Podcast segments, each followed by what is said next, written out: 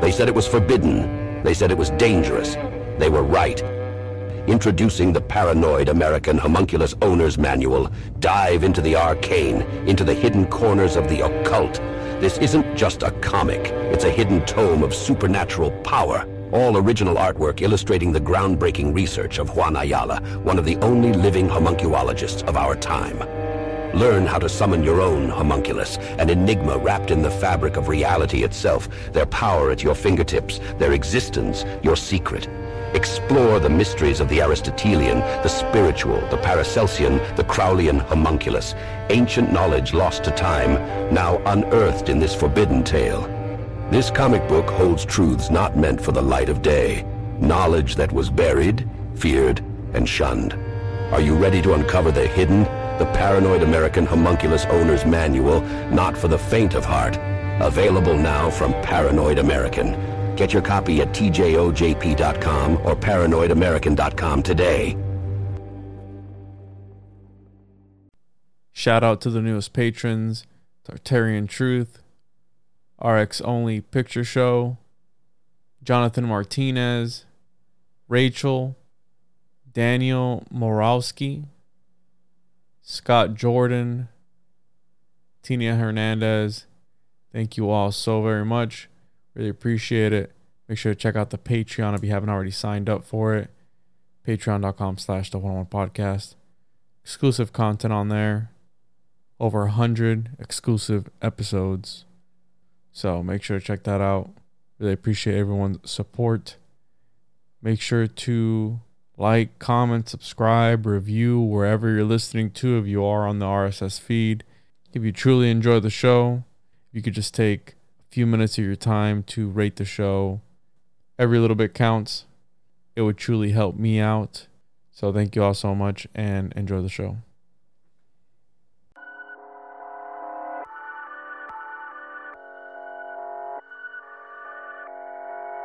Welcome to the Juan on Juan podcast with your host, Juan Ayala.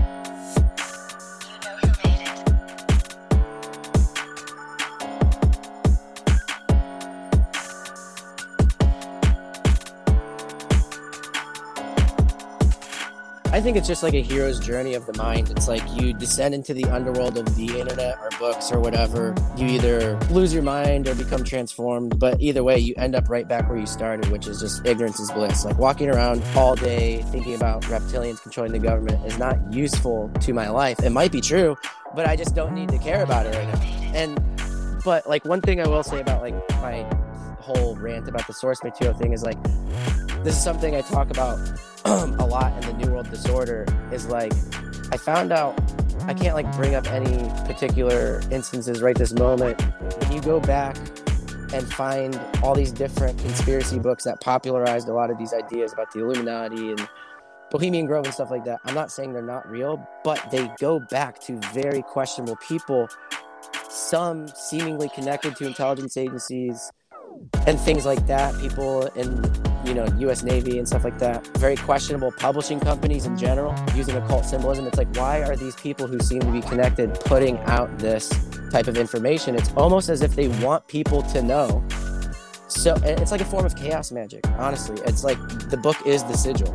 We are kind of creating the reality, the paranoid reality they want us to live in. I mean, it actually serves the government for us to walk around believing that everyone's an NPC and everyone's out to get me because you're more easily controllable when you're in a state of fight or flight.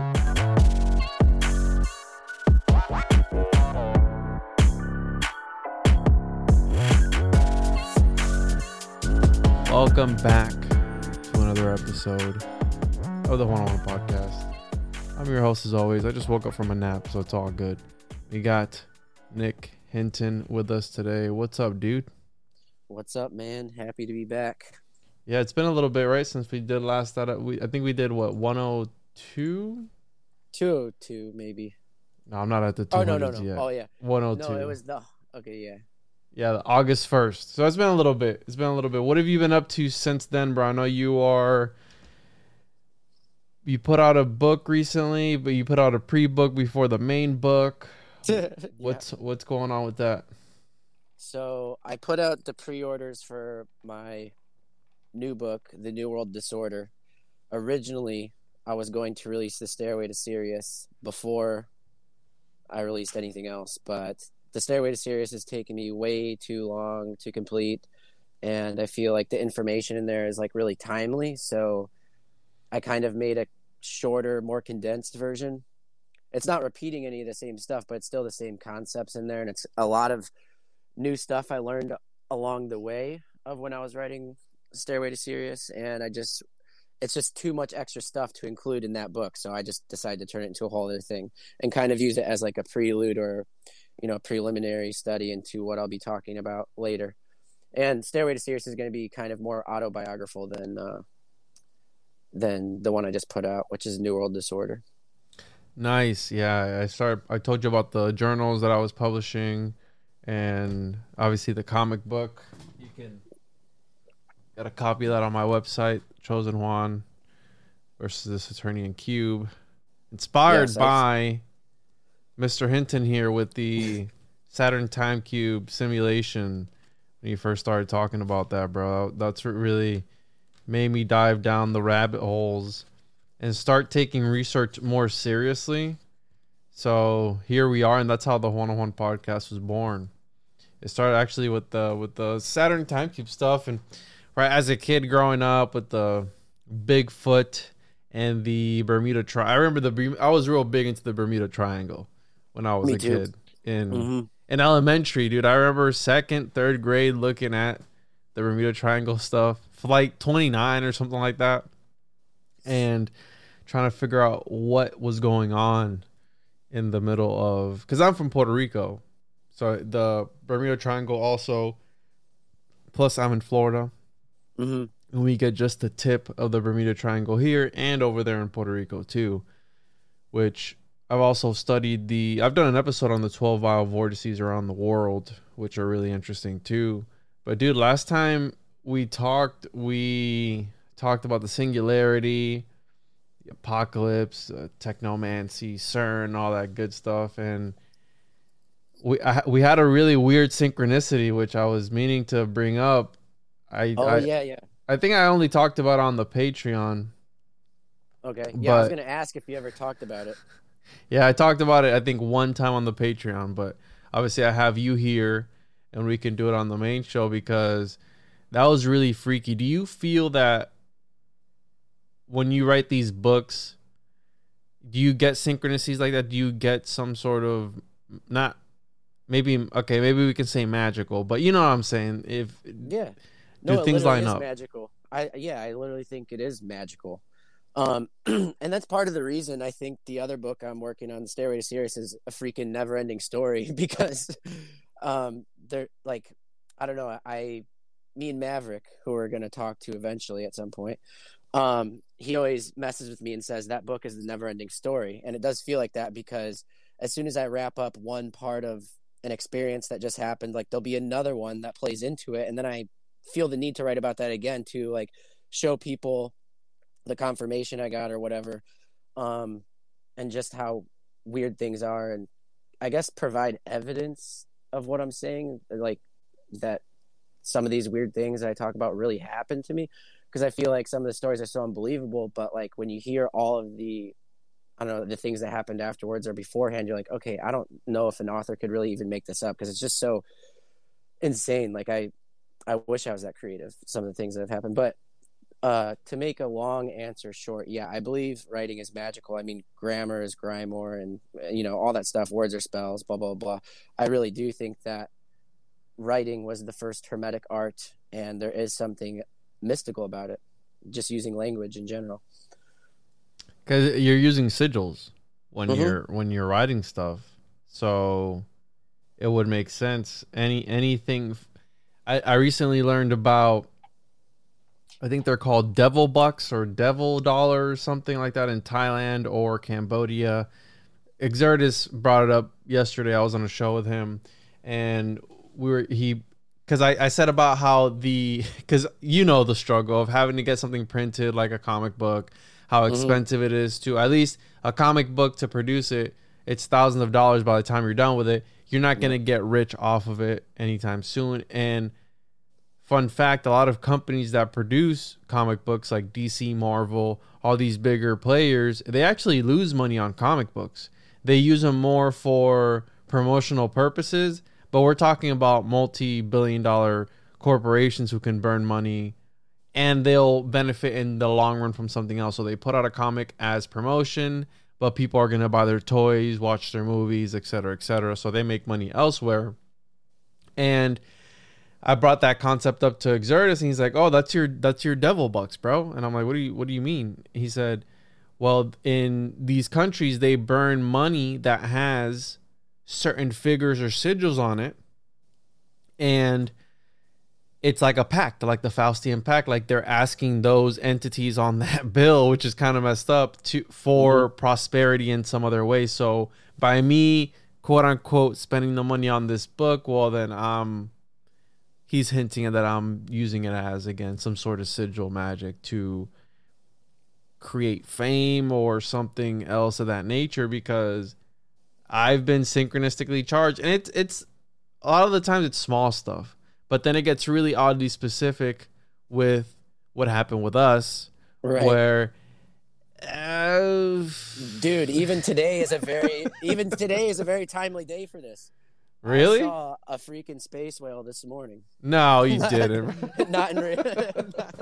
on my way to work, man. No, I'm just kidding. But I mean, I did see it on my phone. Um, you follow Psyclops? I love his Twitter.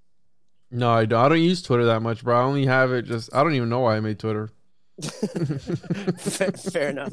Well, he posted this uh, thread, and there was um, I don't remember the details, but there's some movie he was talking about. It's like a new movie, I think, and there's a space whale in it. I'm like, are they really just like, dude? Part of me thinks they're just fucking stealing all the ideas from conspiracy theorists. Like, dude, you know, you, like, what's his name? Psyclops, you said? Yeah, P S Y, like psyop and Cyclops mixed together. Oh, P S Y. Okay, okay. The N, the N, one near death experience. Yeah.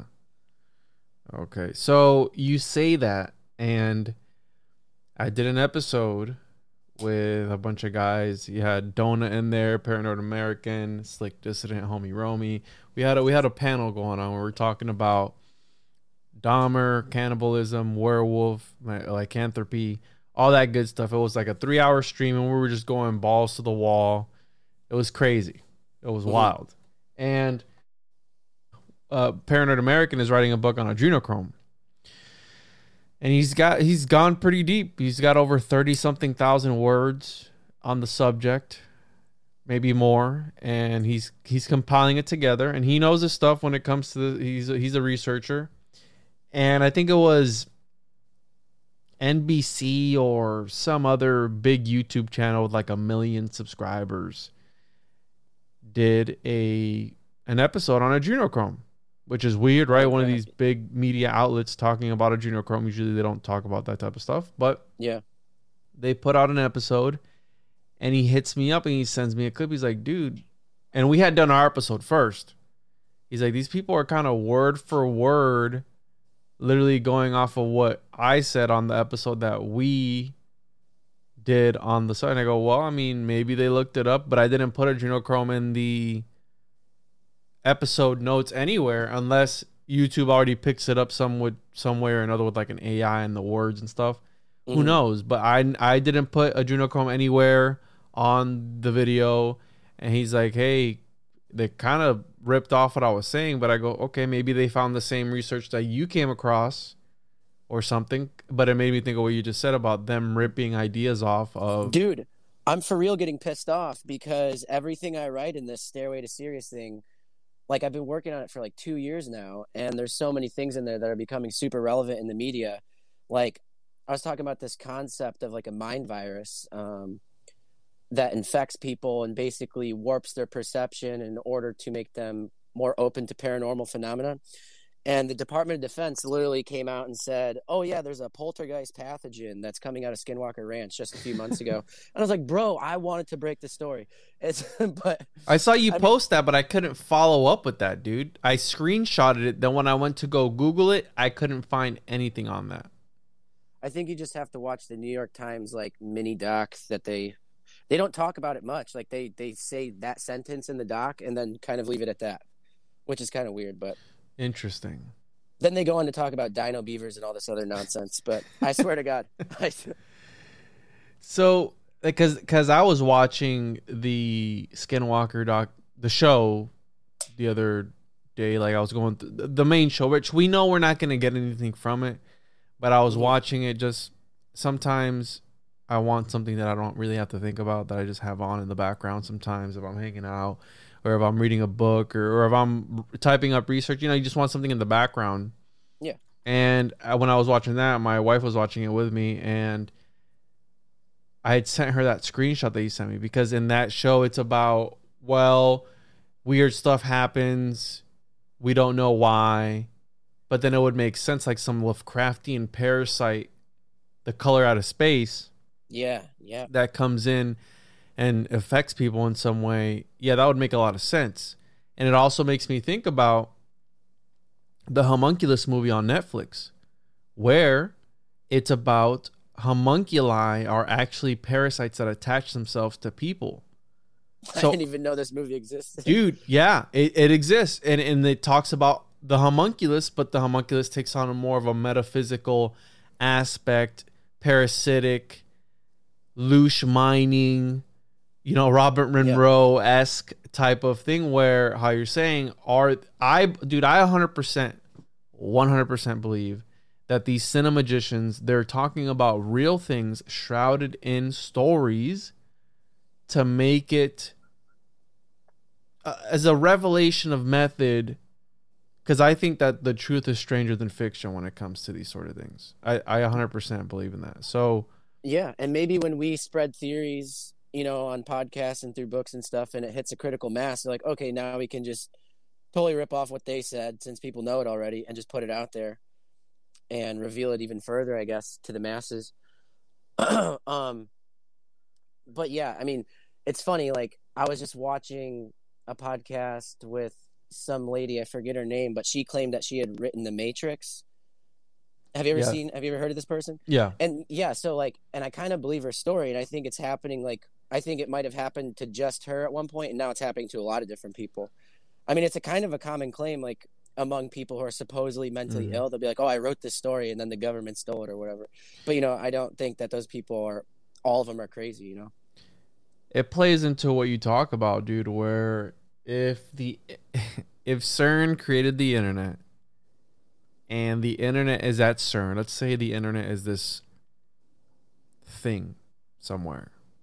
it's a hub It's a hub or something. And CERN created it and we're typing in when we are right they call it portals on when you go into a website you're entering a portal to enter this Yeah. website and then the Yeah. www with the 666 and it's actually it's it's faster to say world wide web than it is to say www right right and so this idea that yeah, maybe perhaps they're tapping into that. And yesterday I learned, I don't know how accurate it is, but I trust Exertus. He said that with this camera right now and the sound and I don't know what they're able to do that they're able to map out your entire house if they wanted oh to. yeah yeah yeah with all of the different electronics in your house they can basically map out your house. You know you have smart tvs smart computers all this different stuff.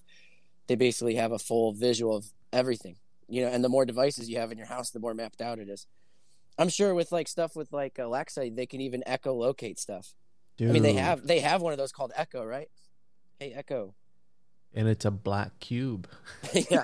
But, but wait, before before we go too crazy, um, you should tell people the space whale story so they know what the hell I was saying. So this, yeah, yeah, we, um, freaking, we're going on some other tangent. So the the the the synchronicity was, and it was really weird. So uh, I'm gonna have Nick on the comic book, and I don't know if it was off air or on air when you mentioned that you went to go see Bledsoe. And can you tell that story because that relates to well with the whale? And I don't know if you ca- told it on air last time, or I think it was off air, or maybe after we got off the pod. I don't know if you're even allowed to say it on air. No, I mean I can tell the story, and I, I I think I did tell you off air just because my mind was going. I was like, oh, dude, I got to tell you something crazy, and I think I think I even brought it up just because of the comic book. conversation after Oh, that's right. That's right. Yep. So, um, basically, to make a long story short, when I went to go visit Bledsoe, he picked me up from the airport, and I'm like super tired and whatever, and you know we had just met, and he's like, "So what are you going to write about next?" And like I was just kind of making a joke because I was not thinking about writing at all at that point. Like I was kind of burnt out on conspiracy stuff for a minute. And I was like, I don't know, fucking space whales, like literally just a joke. And um, you know, we laugh about that. We go back to his house, and he's showing me all this like I guess like CIA memorabilia, like stuff that he had gotten from um, people in NASA and other intelligence stuff. And um, one thing that he showed me was a book called Reality Nick, Denied. give me one by second, John bro. B. Alexander, and apparently that book was gifted to him. And so he's holding. Nick, can you hear me? Yeah. Yeah. Hold on, bro. What the hell? My whole setup is bugging out right now. Hold on. What in the world? That's interesting. Hold on, dude. Hold on. Hold on. I promise you, I did not do this on purpose. My mic just gave out, dude. Like it, it's not even plugged in anymore. Hold on. Did uh? You're not even coming in through like my headphones or nothing. This is ridiculous. I'm gonna hold on. Give me one second, bro. Can you hear me at all? I can hear you, but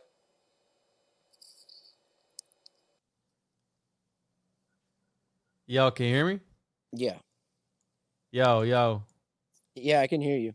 Uh, let me put you in through my headphones. This is crazy, bro. All right, go ahead and talk. Yo, yo.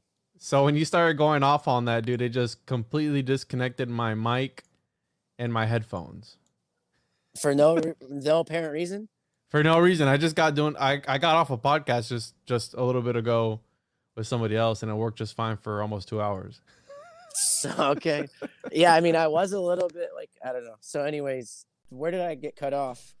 All right, so I heard you say that he started showing you, and then boom, it, it took you off of my setup, and my whole thing was bugging out.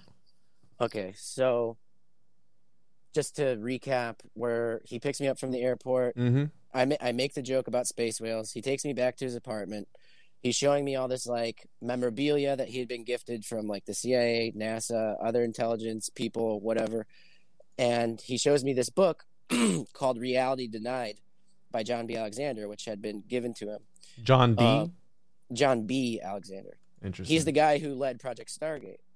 Mm. and apparently he's a family friend or something like that. And so he gave them this book, and I'm like, Ryan, do you see what the fuck is on the cover of that book? And he's like, No, I never realized it. It's like I was like, it's a space whale.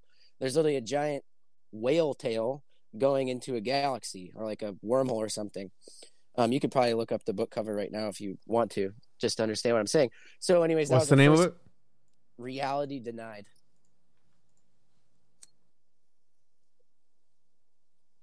And so Um, Ooh. yeah, isn't it? It's pretty cool looking. But, anyways, um, maybe like a day or so later, we go visit his dad, and when we get to his dad's house, are we disconnected again? no, I can hear you. Can you hear me? Okay, yeah, yeah, I can hear. Now I'm getting weird echoes. Whatever. Um, so when we get to his dad's house, his dad starts telling me about how he had a meeting with NASA, and he told NASA that he thought outer space was more like water, and that there was different creatures swimming around up there, kind of like sea creatures. And me and Ryan just look at each other, we're like, "Dude, fucking space whales." So that was our whole space whale synchronicity um, thing, and um, I kind of had a few more that I documented and wrote down in this new book I'm working on, Stairway to Sirius. But yeah, I told you all that stuff, and I said, hey, when you put me in the comic, I want to be fighting a space whale or hunting one down, kind of like Moby Dick.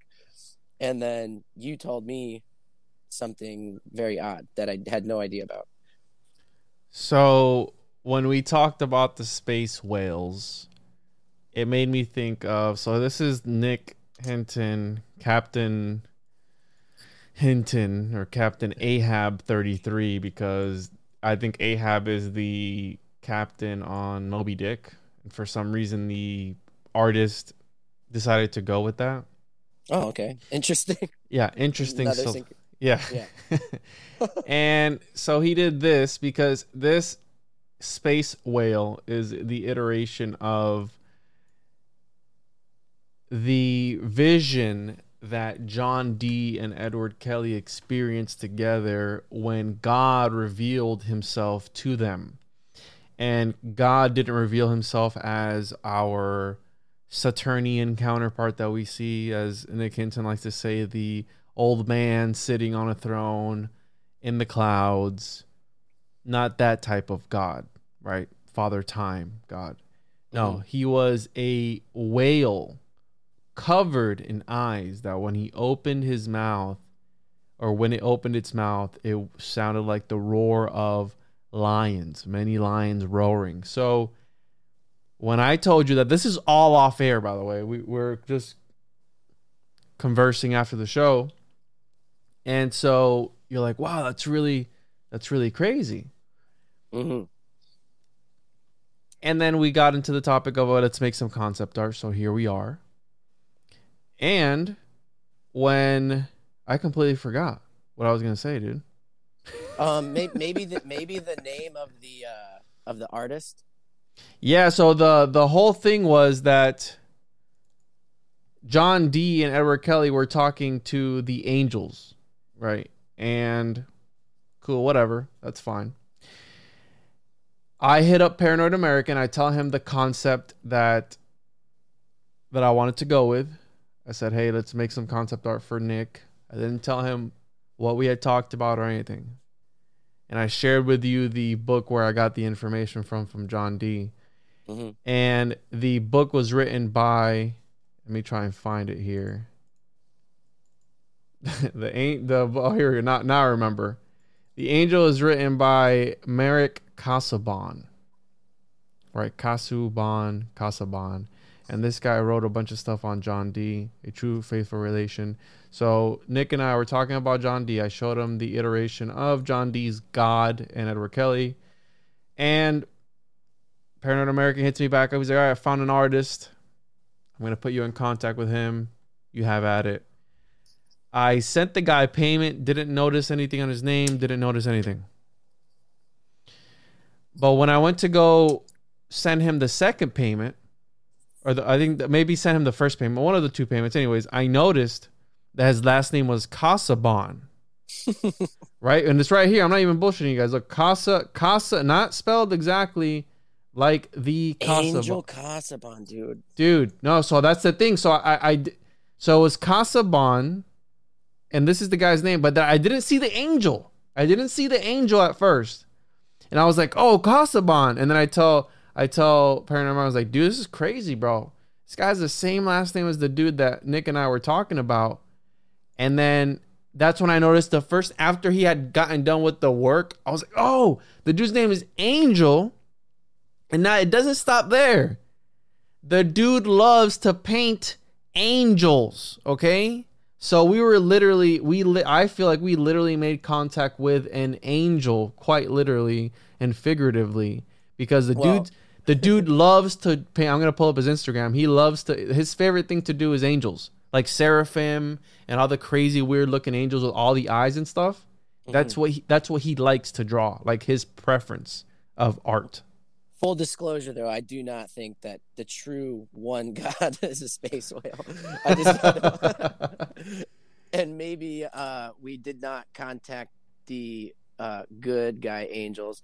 Uh, I personally believe God. You know, synchronicities are awesome they're cool, they're interesting, but I don't think God whispers. If He wants you to know something, He'll let you know. I think that Mhm. this is how these deceptive spirits kind of entice you into going deeper into certain things. Mm. Yeah, by drawing you with those synchronicities. So this is the dude's Yeah. Instagram, Angel Casaban. He and this is Sarah Feel. So he literally draws angels, which is re- his his angels are trippy looking. I mean, he's Wow, he's a great artist. And awesome. yeah, these are crazy looking. It reminds me of some like some dark soul esque type thing. And he just recently did a. He was the one that that did the the the homunculus piece for me. Here's another angel. So his favorite thing to draw is angels, which is really weird because obviously the angel connection with John Dee Yeah. and Edward Kelly. and he just did this piece for me, which I showed you already, but I'll bring it up here for those that want to get a a shirt with it. You can visit my my TeePublic store. Remember to trust the seance and make a homunculus because again, everybody wants. Dude, there's still people wearing masks today, bro. Oh yeah, I know. I see him. So here they are. And so that was the synchronicity, bro, which was really weird. So we talked about Meric Casaubon, and then we had an uh, a a neutral party, which he doesn't believe in any of this stuff, which is Paranoid American. And when I told him, when I broke it down, because I was so freaked out, he's like, "Yeah, it's pretty weird. That's not. yeah. that's not." Uh, coincidence, mm, but dude, Casaubon and then Angel, and then we were talking about John Dee and and the Angels and what they were making them do. I don't know, bro. Plus the whole whale stuff. Like you didn't know I knew that. Yeah, dude. I literally, and so that's an example of like writing things into reality. I guess there's a whole chapter about space whales in the Stairway to Sirius, and space being water. being Well, I, I told you that you could use the the whale art if you wanted to, because it's really trippy looking. Oh yeah, I'm definitely gonna include that, and probably that story because it's the never-ending story. So I, ha- I have to write it somewhere.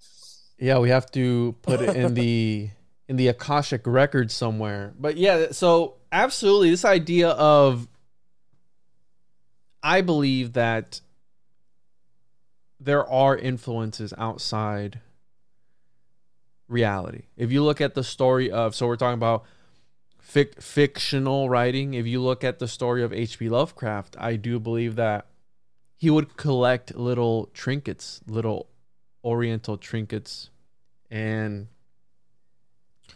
the jinn you know jinn are known to attach themselves to right the genie in the bottle that's a jinn Mhm, you know mhm. it comes out grants you three wishes in that story is it like a faustian pact do you know do you, do you have to give something up for the genie in a bottle or That's an interesting question. I've never even thought about that.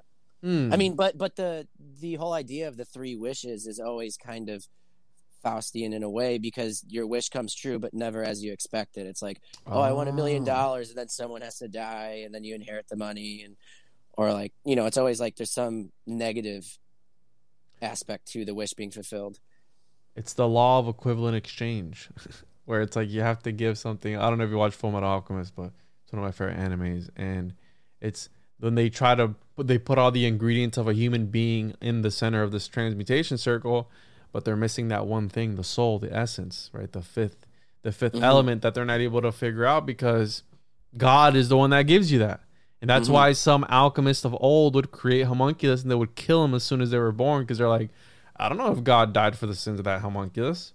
I don't know if God's gonna gonna put a good soul or a demonic soul or what type of soul in that thing. So I'm gonna kill it before it could even before it could even manifest or something. And that's what they, that's what they believed. So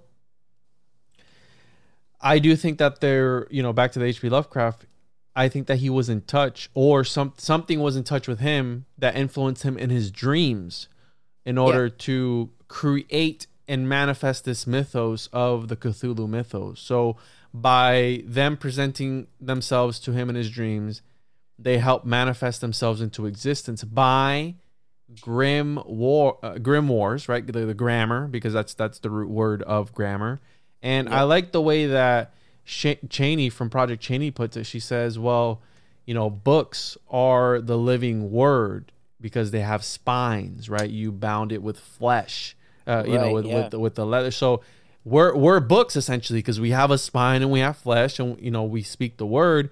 So books are so, and it's crazy. I I, I was actually talking to my my son's four years old and he was like writing in his books. I'm like, don't write in your books because that's literally the transference of knowledge.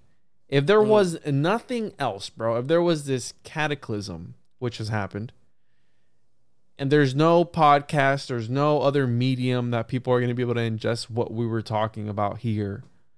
Well, maybe they might just find a scroll or a book Mhm. or something of that nature, and that knowledge somehow some part of that knowledge. Maybe if it's not like the full comprehension of it, right? Because that's the whole thing with symbolism. You can interpret it any which way, especially if you're writing allegorically or symbolically or any which way. But at least they'll have some of that information to pass on to the next generation. So I think books are very important. I think libraries are very important. And I have a ton of physical books, but I also have a lot more PDF copies of books, which I don't like, dude, because the other day for the first time, I was trusting a copy of a book that I had. I was doing research. And when I compared it to the physical book, well, guess Mhm. which one was off? Yeah, probably the PDF. yeah, by a I lot. actually, I actually started printing those out just in case you know something were to get wiped somehow. Um, that doesn't necessarily protect you from the PDF being changed somehow, though, through technology or whatever. But um, yeah, the you know you're talking about like beings making themselves known in dreams. Like that's essentially what that whole mind virus concept is about. Is like you know something infects someone's mind who you know someone is open to those types of things maybe through channeling or um you know or just simply being receptive you know thinking about these things attracting them to you and um yeah it's like you said they made themselves known to Lovecraft through dreams and then he put them into the physical universe when he put pen to paper and now these ideas are manifesting even more rapidly in the physical um, when you consider people like Geordie Rose who say quantum computers are the great old ones personified. And you know, so it's like these ideas are needed to become basically like Lovecraft had to crawl so the AI scientists could run. Like they needed those metaphors in order to conceptualize something like a super intelligent AI, if that makes sense. Yeah. No, I, I I get what you're saying because and and this is why, dude, this is why the ancients were so obsessed with the platonic solids. And it all goes back to the soul ascent, the Merkaba, the the what what do they call it? They call it the Merkaba. They call it something else. There's another name for it. But I think it's it's all I think it all goes back to that to that the consciousness, dude. The transfer of consciousness and manifestation. So the platonic solids or the Archimedean solids, whichever. The ancients, I think that's what you know. The it was the incorporeal, Mhm. these things that existed in the ether, the fifth element, the the the world of forms, and when they captured that into their minds, they were able to transfer it, manifest it into a different medium. So these platonic solids, and, and it's the physical representation of an idea. Yes. There's this book here by I've had him on the show, Sacred Codes: The Forgotten Principles of Painting by Laurence Caruana. I had him on episode eleven or nine of the One on Podcast. We're episode. Oh, I have over 125 episodes now, but it's it's it's a thick boy. He sent me this book, and it's about he's a visionary artist, but he talks about the soul ascent and the platonic solids and that and Kepler, dude. Kepler, you see this picture here Yep. with his picture of the platonic solids. This is his his idea of the celestial sphere. So they were measuring the the distance between the planets. They were that's what they were all about. And Kepler's Mysterium Cosmographicum and Saturn's orbital sphere is a six-sided cube, of course. Jupiter's orbital sphere is a four-sided tetrahedron. Mars' orbital sphere is a 12-sided dodecahedron. Earth's orbital sphere is a 20-sided iso ixosahedron, something like that.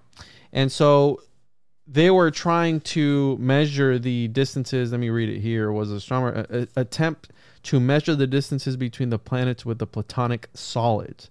From the standpoint of modern astronomy, it is flawed, but in the visionary sphere, it suddenly makes sense as an ancient cosmology or model for navigating the planetary hierarchy. So what he's talking about here is using these platonic solids, right, sacred geometry for the transportation of your consciousness into these other spheres. So when you have sacred geometry such as Metatron's cube, a lot of people Emily Moore has talked about how people with with sacred geometry tattoos are possessed because these entities these are portals for these entities to come in through. So in this in this concept he's using it as a transportation for his for his for his consciousness. Well, I think that's what I'm that's what I was saying about the the manifestation of ideas. You know, you know what I'm getting at? It's like a it's a Merkaba. It's a a I've I've I've heard it put a certain way that I really liked it. Anyways, it's a it's a car it- for the soul type of thing. Okay, it's like okay. a, a vehicle for the soul. There we go. A vehicle Okay. for the soul, and that's what they were getting at, bro. When it, when it came to all these things. Talking about like the light vehicle or something like that. Yeah, yeah, yeah, exactly. So that like they they you're able to either envision it some which way and again, I think that they these I think these are the sort of things, bro, that they use to be able to warp people's reality. So, Oh, for sure. I mean, I think that. So I have a kind of different take on the Platonic solids. Like I think when these people were, these philosophers were opening their mind up to the spiritual realms and looking around in there and saw these perfect, orderly shapes, and then tried to recreate them in the physical universe. Like, I think this has something to do, like you said, with sacred geometry and architecture. You know, their temples were built based on these ideals and the whole idea of like a sacred place is to transport someone's consciousness into a different state in order to come back with different revelations and different ideas and therefore you put those other things into reality as well. But like you know creating a temple based on sacred geometry or like even a temple inscribed with all these different symbols and stuff you know those were the original books. Like and a book is essentially a computer and so is a temple that's ba- it's like an alphanumeric labyrinth. You know you have these structures that are built with you know all these different numbers encoded into them. It feels like whatever has been feeding us with these ethereal ideas has been seeding the idea of something technological for a very very very long time. That's where i'm coming from. Mm, and it all comes down to those perfectly ordered things that they want us to put into reality. Mm-hmm. Yeah, I get I get exactly what you're saying, and it makes me think of the Gnostics believe that every single celestial orbit was a different dimension, and Mhm. I I mentioned the Saturn's orbital sphere being a six-sided cube. Maybe they understood that by meditating on this cube and entering the cube, they were Mhm. able to transport themselves to this other realm. And I think that's the purpose that movies serve. They're cinemagicians, they're transporting your consciousness. You're in a trance like state when you're watching these movies, bro. Well, yeah, that's what the theater was originally for. It was to teach the masses the mysteries in a more efficient way. You know, that's what all the original dramas were. They Mm. were representations of the gods. And so that's exactly what movies are. It's just an advanced form of theater. And they're presenting the mysteries to us, and people will go online and start decoding everything that they watched in a movie. And I think that's all by design. I think there's a huge. I, ser- I seriously do. I think I think they're initiating the masses into the mysteries right now. Makes me think of the Mithraic mysteries. There were seven levels of ascension, and how you're saying you go underground into this theater of some sorts, right? Because that's why theaters are dark. Mhm, mhm. the silver screen. I think it all goes back to alchemy, bro. And it really does. the Everything that's artificial kind of goes back to alchemy. Like movies are not natural, you know. Uh, like these perfect temples are not natural. It all goes back to like playing God and creating a whole different reality, and these things that can alter your view of reality. Um, but yeah, so like the fact that we might be being initiated globally through conspiracy culture and I guess just movies and stuff like that. I think it's kind of a double layered um, conspiracy. And I don't know if we talked about this really, but we, we've talked back- about it off air. We've we've Mhm. talked on the phone about it, and yeah, we can talk about it on here because there is how we've talked about the these, and I don't want to be on board with the whole because nowadays any truther that doesn't like something automatically it's fake, automatically Oh, yeah, it's I'm not- CGI. I'm not. Yeah, well, I'm not saying what's real and what's not. I'm just saying that there's something very suspect to me. So like this goes back into what you were saying about your friend your friend's adrenochrome book turning into a documentary, right? Um, like back just a couple years ago, no one would ever think or believe that an adrenochrome documentary would be presented to the mainstream audience. But what I'm saying is that it's very suspect to me that it seems some conspiracies are becoming so blatantly obvious by design.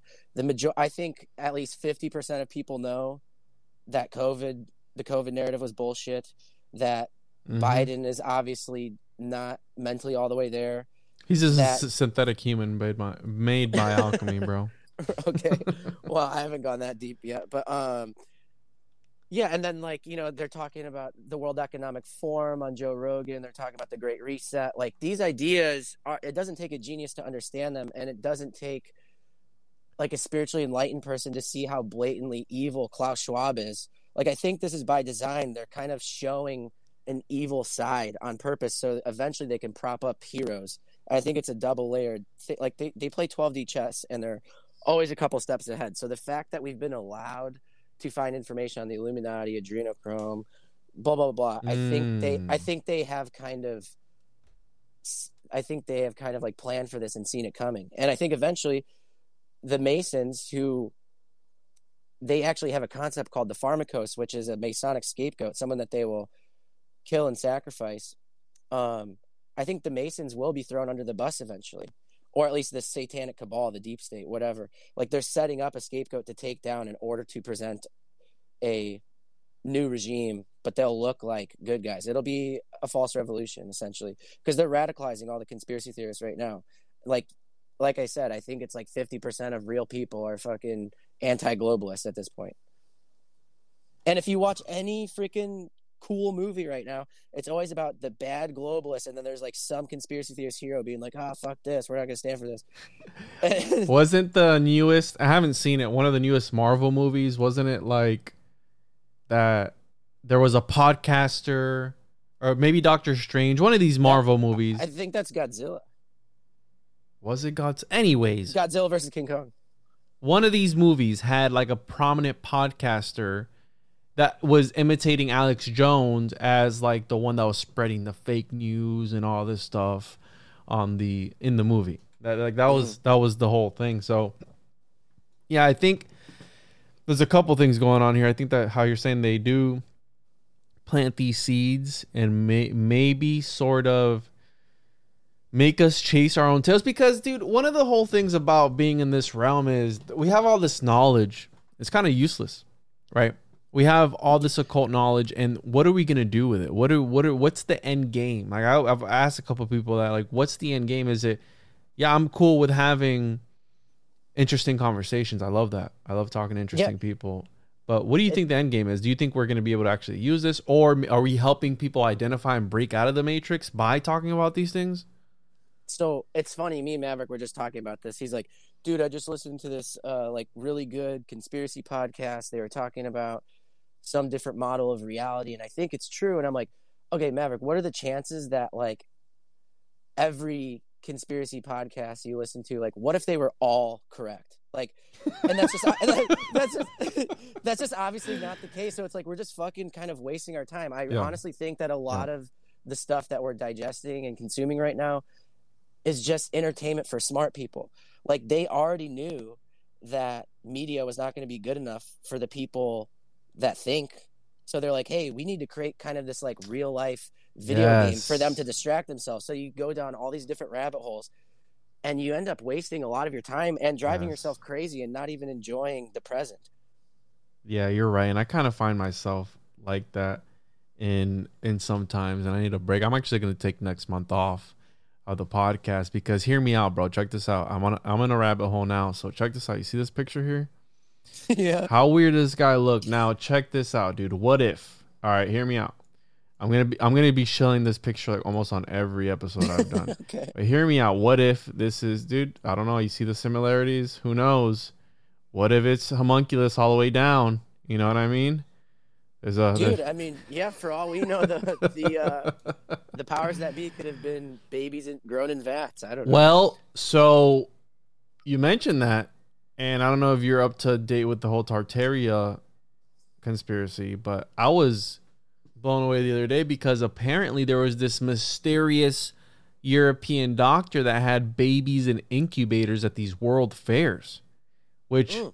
is wild to think about because I never thought about it. But what if these cities were actually seeded with homunculus and they just grew the first cat? Well, first, they just grew a cow art- in an artificial womb. I saw the article last night. Didn't Yep. they grow like a lamb or a goat too? I think so. Yeah, there was a couple of animals. So we're gonna be eating cloned meat essentially. That's what they. That's what they. It's about the emulation of of God, pretty much. I mean, that's what you're trying. That's what alchemy is. At the end Yeah, of the yeah. day, it's it's Playing God. exactly the playing the divine alchemist, which is which is God, and I mean, But- you know that homunculus idea goes super far back. I don't know if it's the Bhag- Bhagavad Gita or the Maha. I don't know how to say it. it's in all yeah, books. it's in all ancient cultures. Yeah, There, yeah, there was this one ancient war where there was a king, and all of his soldiers were grown in jars. It said he had like 300 kids or something, and what? his so yeah, his like army was grown in some clay jars. So that sounds like to me like you know ancient clones. I think I talked about that in my second book. I don't know, but yeah, they I think they've been doing this shit forever, and we're just coming around full circle. Honestly, Whoa, dude, yeah, you're right. The epic Mahabharata states that 101 Kauravas were born out of the pieces of a single embryo. Does that mean all are clones of a single entity and carry the same genetic structure? Okay, yeah, I did not know this, but but a lot of these ancient myths are about man being created from uh, like a golem or a homunculus of some sorts. It's it's created in you know in the Anunnaki story they're created in the womb, a different room, a different matrix that is not of the humans, and they take the sperm and they insert it into that one. But yeah, I did not know about this one. So this is another connection, another another connection to the rabbit hole, another piece to the puzzle of this conspiracy culture that how you're saying it does suck people in. And there's something I've talked about this before where there's there's always topics, dude, that we're always gravitated towards. That they're like magnetized topics, like the occult, and how mm-hmm. I relate it to literally everything. How, how you're saying I relate it to everything. I think about it all the time. Like, how can I connect the dots? And is it ramblings of a madman, or how you told your boy Maverick? Is there some validity to it? And we're all right because we all create our own realities, and there is some truth to these mad ramblings. You know what I'm saying? yeah, and that's not necessarily where I was taking it. I was just like, you know, all of these. I guess in a way, you're correct because, like, you know, the brain works in a way where whatever you look to prove, you will prove. You know, whatever you seek, you shall find. So, you know, it's the same thing with synchronicity. Like, when you have an idea, you'll find all these different things that back up your perspective. I mean, it's just confirmation bias. So, yeah, there's definitely truth in all these things. But what I was trying to say is like, so you're going to sift through thousands and thousands and thousands of podcasts and come up with one coherent worldview. It's just not going to happen. So like you're just collecting all these different theories for for what? You know, it's not going to really help you live if you know what shape of a planet we're on. I mean, unless you're trying to prove Christian cosmology or something, I don't know. Um I don't even think the Bible even strictly states it's flat. It doesn't really matter. I mean, you can believe in God and have faith in God with, without knowing any of that. Um, but yeah, so at a certain point, yeah, it just becomes obnoxious. I mean, you become a hoarder of knowledge. You know, it's just as bad as hoarding other things. And, you know, don't get so busy reading books you forget to write your own, you know? Yeah, I love that. Don't get so busy reading books that you forget to write your own. And I've been putting mine off for a while because I've been reading other books. so, eh, eh, I respect. I've always liked since being in in school. My whole thing has always been history and social studies, and studying it.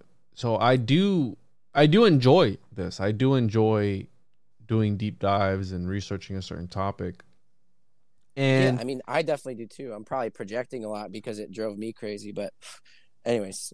yeah, uh, fine. you, you were going hard in the paint though, dude. Like you were, you were, you were a lot of things that some some of the things in your books that you wrote, even I was like, okay, this is why Nick Hinton is Nick Hinton because that was mind blowing. You know what I'm saying? Like that's, and you always think that as a researcher, I think that I go hard in the paint. No, there's always somebody else who goes hard in the harder in the paint than I could ever when it comes to this conspiracy stuff.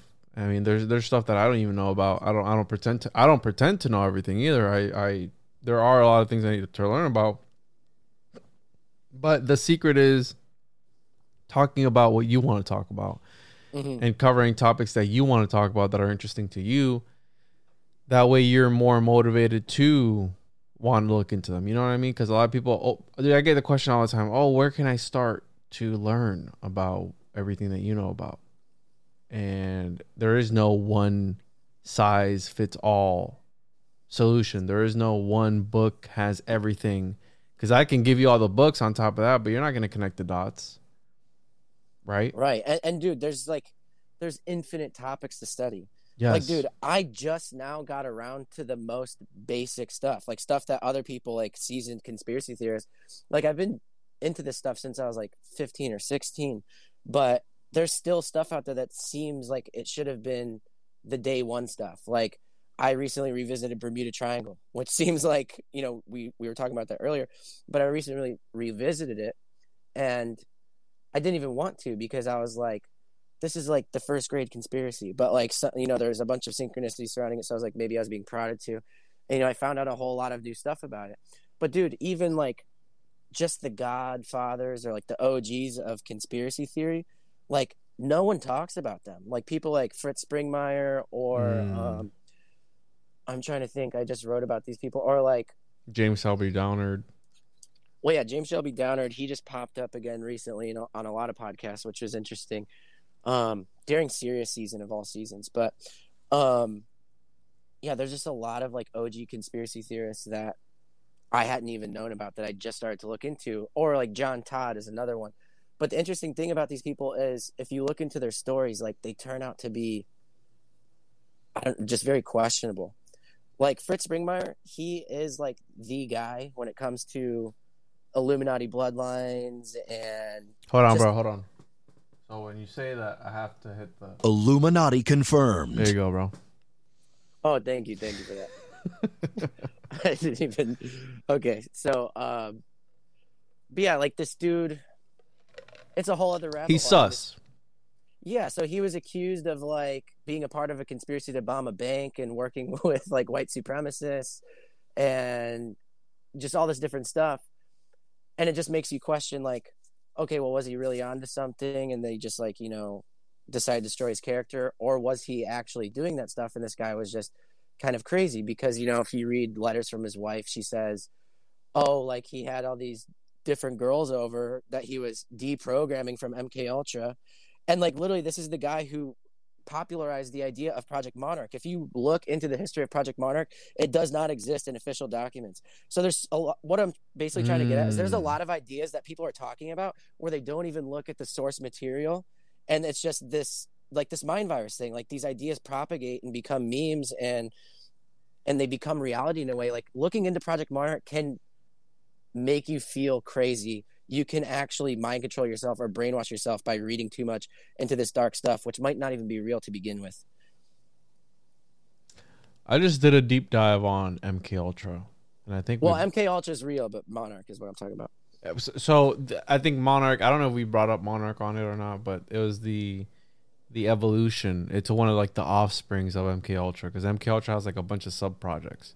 Mm-hmm. I could be wrong about that and talking out my ass, but you're absolutely right. And that's why it's a spiritual warfare. It always goes back to the metaphysical. And no matter how scholarly something is, a work is, it always goes back to some metaphysical aspect. And the re- the, the one example that I always go to is The Crowd by Gustave Le Bon, where he was a crowd psychologist and he studied how crowds operate, what makes mm. a crowd and how a crowd becomes its own living organism and the crowd is only as, as smart as the dumbest person in it but a crowd is always haunted by this thing that he called a contagion, a parasite of some sorts that weaves its way through the crowd, through the organism, and and brings out this bestial nature in people, almost demonic. That's why you look at these these riots and people were getting beat to death, or even places where people get str- uh, trampled to death, uh, which just happened recently, I think, overseas in Vietnam or somewhere uh, uh overseas somewhere over there. I could be wrong about that. You can fact check that, but the point being that in crowds, people act differently in ways that they wouldn't otherwise act. And I think it's because of this metaphysical thing that weaves its way through the crowd and unlocks something biological in people that makes them braver, that makes them not think correctly, that makes them take irrational decisions.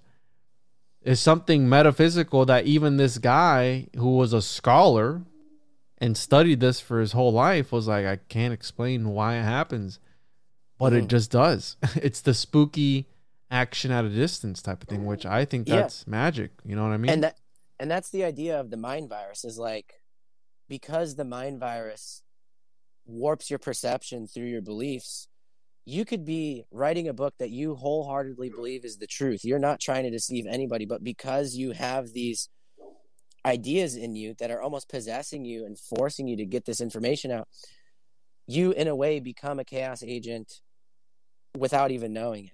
And I think this has happened to like I'm not trying to discredit or say anything bad about anybody. I'm just saying that there's so much chaos out there. It it kind of goes back to the um like that metaphor of like, you know, if you plant a seed in a shitty garden it doesn't grow, do you blame the seed or do you blame the garden? you blame the garden. So like if we are living in a chaotic environment filled with all these different half truths and and psyops and whatever, you can't blame the person who starts promoting these different ideas because they think they've stumbled onto something. But I think that's part of this conspiracy game that I was talking about earlier is like how can we distract the smart people? Just give them all these different theories and conspiracies and yeah, and people will just chase their own tail that way rather than which a lot makes sense. A lot of them make sense, bro. A lot of them make a lot of sense, and that's the scary part about it because is that is that either that parasite at work or is it or is that the reality manipulation happening real time. You know what I'm getting at? Almost like yeah. we're connected by this web, and I'm thinking about it. I go, wow, this makes a lot of sense to me, bro. This is wild. Maybe the lizard people are real. Is mm-hmm. that somebody else influencing that frequency that I just hopped on and manipulating my reality as um giving it energy as well? And then vice versa, I start manipulating somebody else's reality by talking about it on this podcast. Mm-hmm. But that's why I always tell people, and what you mentioned about the whole source material, I always tell people to never take what I say 100%. percent mm hmm Don't, don't, and that's the that's a problem that we have with, and it goes back to the crowd psychology where certain people in power have a prestige to them the way that they're able to portray their ideas, the way that they carry themselves, the way that they talk, the way that they look, that make people feel a certain way. Again, a chemical, an alchemical chain transformation that's happening in that person in order to accept this new politician as the one that's going to turn everything around. Well, it's because they're giving off what Le Bon called prestige. So mm-hmm. don't get enamored by my prestige up here because I do all this research. No, do the digging yourself. Unfortunately, but then even by me saying that, right now I'm thinking I'm feeling the egregore by telling people to look into it. But I always, dude, when I when I the beautiful thing about these books, at least at least a good book, right, is that mm-hmm. there nine times out of ten there's gonna be there's gonna be a bibliography, right? There's gonna be a bibliography. There's gonna be a a, a works cited page. There's going to be all this stuff. And what you do is you go in here and you start looking up what the sources that this guy used in all this. It's like, so you want to learn more about the soul ascent and where he got his information from?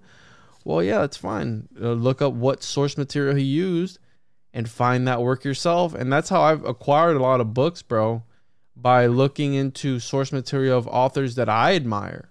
That I go, wow, that's very mind blowing information. Where did he get that from? And I'll go and I'll buy that book. And sometimes, dude, it ends. the The road ends when it's a translation.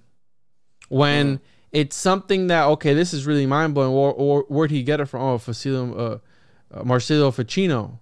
Well, he wrote in, in Latin and all these other languages, so I have to rely on this person's translation. But even that, bro, could be compromised too. So I have to keep that in mind. That's what I'm saying. Like, I'm not saying any of these authors are being dubious on purpose. Like, it. I'm trying. I'm trying to say, and I'm kind of being a hypocrite. I mean, I don't cite my sources mostly because I'm lazy. I try and include as many book titles. Uh, Dude, it's just so much work, but I try and include as Yeah. many authors and book titles as possible.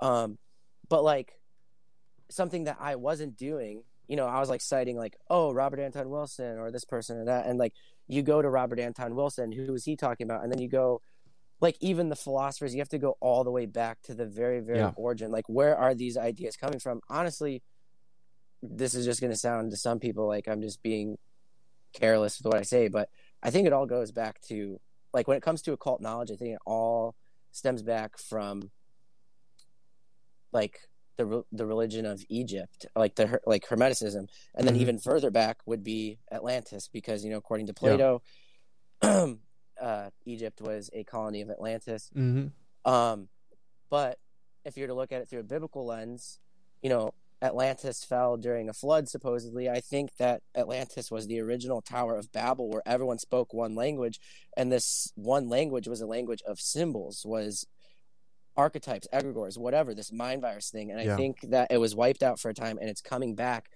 through conspiracy culture in a way. Like, so, like not, cons- I'm not saying conspiracies are fake. I'm saying that some are very real, some are smokescreens, and other stuff is almost a clever form of entertainment meant to initiate you into that one world language of symbolism. Everyone that we talk to knows this symbolic language, you know. And uh yeah, end rants right there, I guess. and and that's that's by design, bro, because it always comes full circle. Symbols are the language of the soul, and I think that's why they speak to us on a deeper level, and I think that's why we're so gravitated towards that, towards the occult, because they speak in Mhm. symbols. They're they're all secret societies, so they they talk to Mhm. each other. And the Egyptians, It's just Go ahead. sorry, I was just gonna say it's kind of funny they even call themselves secret societies in the first place because they're definitely not a secret, and it's almost just a way to bring you in and be like, "Ooh, what is this Mhm. mystery?" To- Because to humans trigger- are curious creatures. Yeah, to trigger that that curiosity and what you know what's the saying curiosity killed the cat because dude Mhm. i mean i'll be honest with you reading about all these magical things and homunculus and all that stuff like yeah there's a there's that little homunculus in the back of my head it's like well i wonder what, ha- what would happen if i tried this or what you know what i'm Mhm, saying like mhm, mhm. and i know people who have gotten who have joined secret societies because of that because they've they were curious. They were like oh i wonder what this is about. Let me jump in which i admire that because i don't t- I, I stop at the practical. That that's where Mhm. i stop you know what i mean? I'm not here to contact any other entities nor do i care for entities to contact me. I just I, that's where i draw the line. That's me personally but some people know some people want like a parsons. There there he was a dude who was launching rockets into outer space. When he was doing when he was practicing the occult he doesn't want to chant for an hour or whatever. No he wants to see results bro. He wants to see manifestations. He wants to see things materialize in front of him you know? Mhm. so and that's what that's where people get lost in the sauce and i think they open themselves up to other things because you can only take so much of that right? Right and and i think it's just like a hero's journey of the mind. It's like you descend into the underworld of the internet or books or whatever. Hmm um you either lose your mind or become transformed but either way you end up right back where you started which is just ignorance is bliss. Like walking around all day thinking about reptilians controlling the government is not useful to my life. It might be true but i just don't need to care about it right now. And yeah. but like one thing I will say about like my whole rant about the source material thing is like this is something I talk about a lot in the New World Disorder is like I found out I can't like bring up any particular instances right this moment, just because my mind's a mess right now. I'm talking about all these different things, but I do have it written down. Um, is like when you go back and find all these different conspiracy books that popularized a lot of these ideas about the Illuminati and Bohemian Grove and stuff like that. I'm not saying they're not real, but they go back to very questionable people, some seemingly connected to intelligence agencies Mm-hmm. and things like that. People in you know U.S. Navy and stuff like that.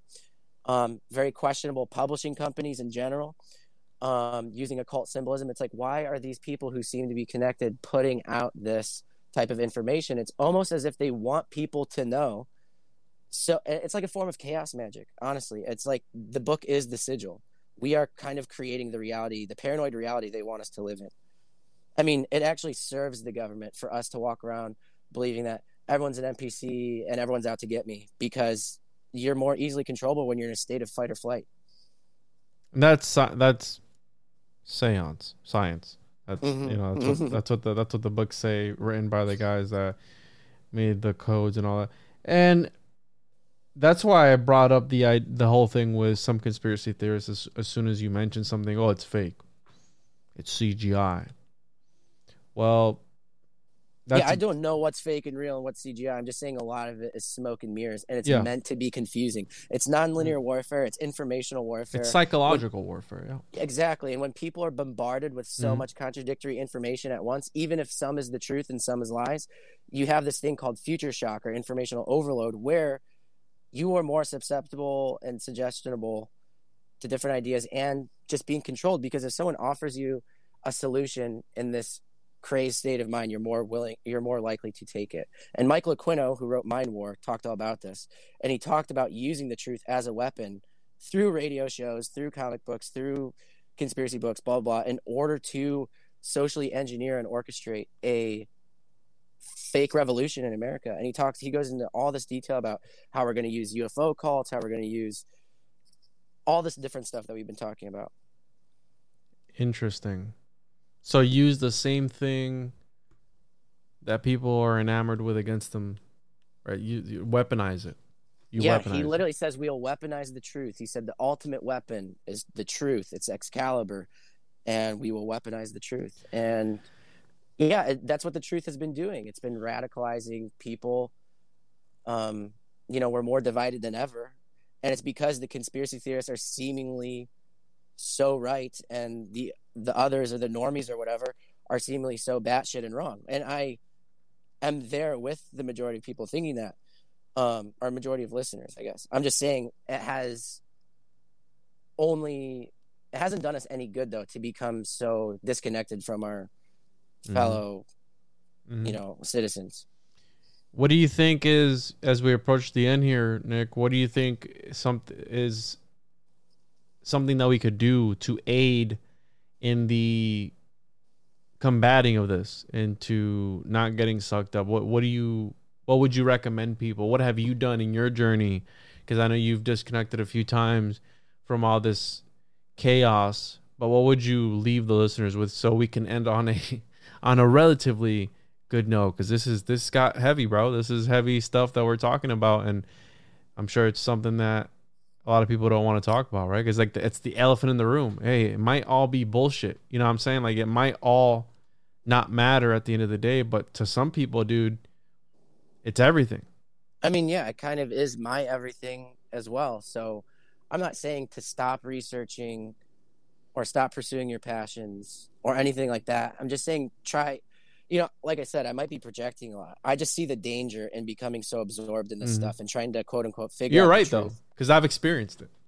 Yeah, you yeah, it can almost like when synchronicities bombard you constantly, it can almost be like psychosis. I look at the watch every day at 3:33 or Mhm. at 11:11 or at 1:11 or something like that and I go I always look and I don't and again it might be me programming myself my body to every time look at my watch at the same time or is it angel numbers and they're trying to talk right. to me? You know what I'm saying? It, it, it gets real easy to get lost in the sauce when it comes to that. So I can relate exactly to, to what you're saying. I don't th- I don't think you're projecting bro. I don't think you are. But I know you so I know what you've been through in your journey because I've talked to you off air before and you know which is a little bit more candid. So maybe you feel like you're projecting because we've talked before. But Mhm. I know what you're saying to be true because I've experienced it myself. So I think that what's going to happen is kind of inevitable and unavoidable, but that's not such a bad thing. But what I think we're going to watch happen is so it's going to be due to this, in my opinion, um, purposely orchestrated introduction to the occult. And because of these ideas and the introduction of conspiracy culture, which in my opinion is just another layer of the social engineering, it's been on purpose. They've been leaking information on purpose. There's this idea that the CIA has called limited hangouts. You can look that up.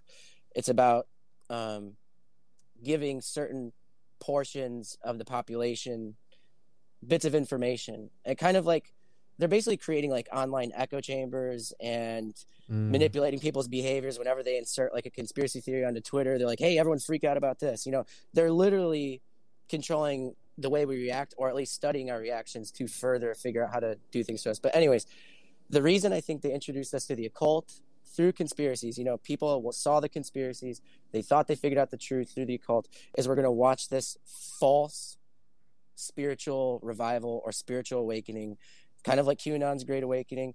I think that people are going to start rising up even more and revolting against the quote unquote New World Order and the Great mm-hmm. Reset and the WEF. And there is going to be some sort of false savior situation where the white hats come in. And I'm not talking like QAnon. I'm I'm saying it'll be something totally different. Maybe maybe it'll be something like Bluebeam that comes and saves the day. You know, from these dark, like in short, the Masons, they play both sides, right? That's the white and black checkerboard. Even Crowley talked about the white magicians versus the black magicians, mm-hmm. the white mm-hmm. lodge and the black lodge. And ultimately, they're fighting for control over the earth. And um, I think that the the dark, deep state, satanic cabal, whatever, is the black checkerboard piece. And these love and light, new age, age of Aquarius, golden age stuff are the Luciferian false light. And we're going to watch some sort of battle happen where the conspiracy theorists and the new agers seemingly win, but this is part of the ploy to get us to accept what's coming. Because Crowley and Alice Bailey, they wanted an enlightened utopia. Well, who else would you want in your enlightened utopia but people who have already been initiated into the occult? What do you know what the name of that utopia is? I have no idea. I just know that Crowley was talking to the the secret chiefs or something like that, and they were mm-hmm. like ascended masters, these enlightened beings, and they were going to rule from the top down in like a pyramid structure. Mm-hmm. And yeah, wow, Why do you dude. know? No, no, because there is a. It seems that in all these grimoires and different texts, there's always a utopia. There's like a hermetic utopia. There's, you know, Plato's utopia. There's one thing I want to end with, though. I think that this utopia will be um, offered to us as something similar to the return of Tartaria, where it's like, oh, Tesla tech and free energy and blah blah blah blah. It's funny and you mentioned that because on Joe Rogan they just got done talking about that about the free energy. And you got Randall Carson talking about Car- Carlson talking about how there was the, this company in the Maldives that was able to harness free energy, and he was going to come out and and do a big reveal of some crazy information. So the timing is is weird, bro. I don't know if you yeah, watched that episode or not. I did not. And but yeah, to me it's weird in general that Tartaria popped up out of nowhere in the last couple years. And it's everyone seems Yeah, it's a psyop and same with Tesla Tech. I'm not saying it's not real. Mm-hmm. I think it is I think it is real, but I think it's another layer of the op where um there's supposed to be this side of geniuses that seem like the good guys. Mm-hmm. And I mm-hmm. don't know, have you ever watched Disney's Tomorrowland? No, but I've been on the ride in okay. Disney. Did they yeah, steal yeah. my soul, bro? no, no, no. You're, I think you're fine. Um, but Tomorrowland is essentially about a secret society of people, including Tesla, Thomas Edison. Um, I forget who's all in it, but Tesla is like the one that I'm focused on in the book. Mm. And they create a futuristic utopia in a different dimension. And guess where they reveal it? the New York World's Fair. of and course. I think, some, I think, something similar will happen. I think that's why they're telling us about free energy, why they're telling us about mm. Tartaria, why they're telling us that, oh, UFOs are actually from another dimension. And we're getting super advanced technology from them. All this stuff is, you know, if it's in the mainstream or hundreds of million people or hundreds of millions of people are listening to it, it's not a secret. Like you're not ahead of the game. Like I'm not trying to be mean. It's just like mm-hmm. I think this is all by design. Like It's and I've I've been looking into the origins of the real game- quick, I just want to I just want to say when a conspiracy theorist really makes a difference, they don't remain a conspiracy theorist for very long. That's all I'll say. And I'm not I'm not making any uh like predictions about myself like I want to get out of this game. I'm just saying that the people who like got too close to the truth, they weren't Mhm. allowed to make millions of dollars off of theories. You know what I mean? hmm So no, I, I that- get what you're saying. I mean, look at, well, I would say David Icke, but he's kind of sort of famous, isn't he? Yeah, dude. And so that's another thing about the source material stuff. I look deeper and deeper into Icke, and he was talking to like some random psychic who was channeling and all this weird stuff Mhm. before Mhm. before he had his quote unquote awakening. And in my opinion, these guy dudes might be the precursors to the false light, good guys versus bad guys scenario. Okay. Yeah, I got you. Like uh, ascended. They'll come out and say, "I'm a, I'm an ascended master," right? Which I mean, I try to do that, right? He tried to say, "I am the the son of God" or something, and people took it the wrong way. And I think maybe that's why he switched up his game a little bit. Yeah. I mean that that's all fine and dandy to say. He, he might have said that in a metaphorical way. I Yeah, don't think he's, like- I don't think he's like an evil guy. I think he's just doing what his role is, and he might not even know what that role is. Yeah. Yeah. That's the way this mind virus thing works. Is it just takes over your perception? You think you're onto something because you follow the syncs, or you follow the synchronicities, and yeah, I don't. I don't know how to explain it any further than that. No, no, I, I'm with you, bro. I'm 100% with you. And I've talked about uh, reality manipulation with with buildings, Pythagorean palaces, where they follow these this math, the universal language, symbols, sigils, and they're able to encapsulate higher levels of dimension of dimensions in these cities, in these buildings, and that's again only the initiated. How you're saying this global initiation. Those are the people who are going to be able to understand it. Not everybody's going to be able to understand it or see the occulted scaffolding in these buildings, which is also part of the architect as magician with his stylus or wand as he's creating these worlds, or even like a writer with his little, uh, you know, the, the pencil is like a sti- is like a wand, and you are.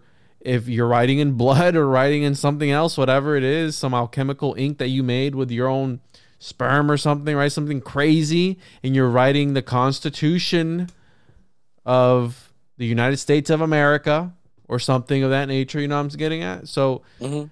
it, I think it all goes back to alchemy and these sorcerers of the subconscious is what I've been calling them uh, because they're talking to us on a deeper level. They're not coming out and talking us how me and you are talking. They're it's a different type of language, and some yeah, people the the alchemists literally want to transmutate the entire world. yes That was their goal. Was Yes. to transform the entire world.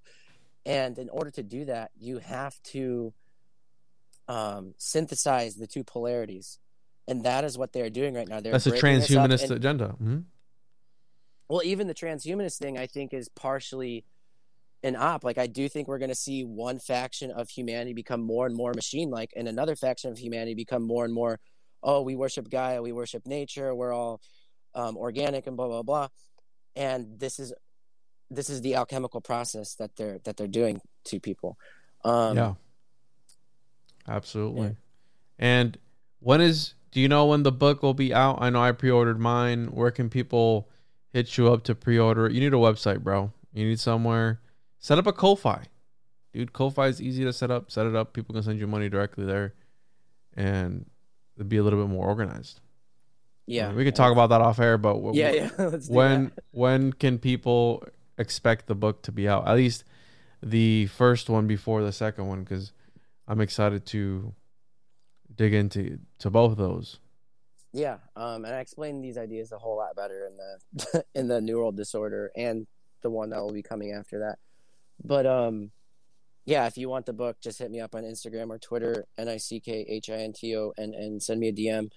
Maybe I'll have a website though. I don't know. I'm gonna talk to Juan after this.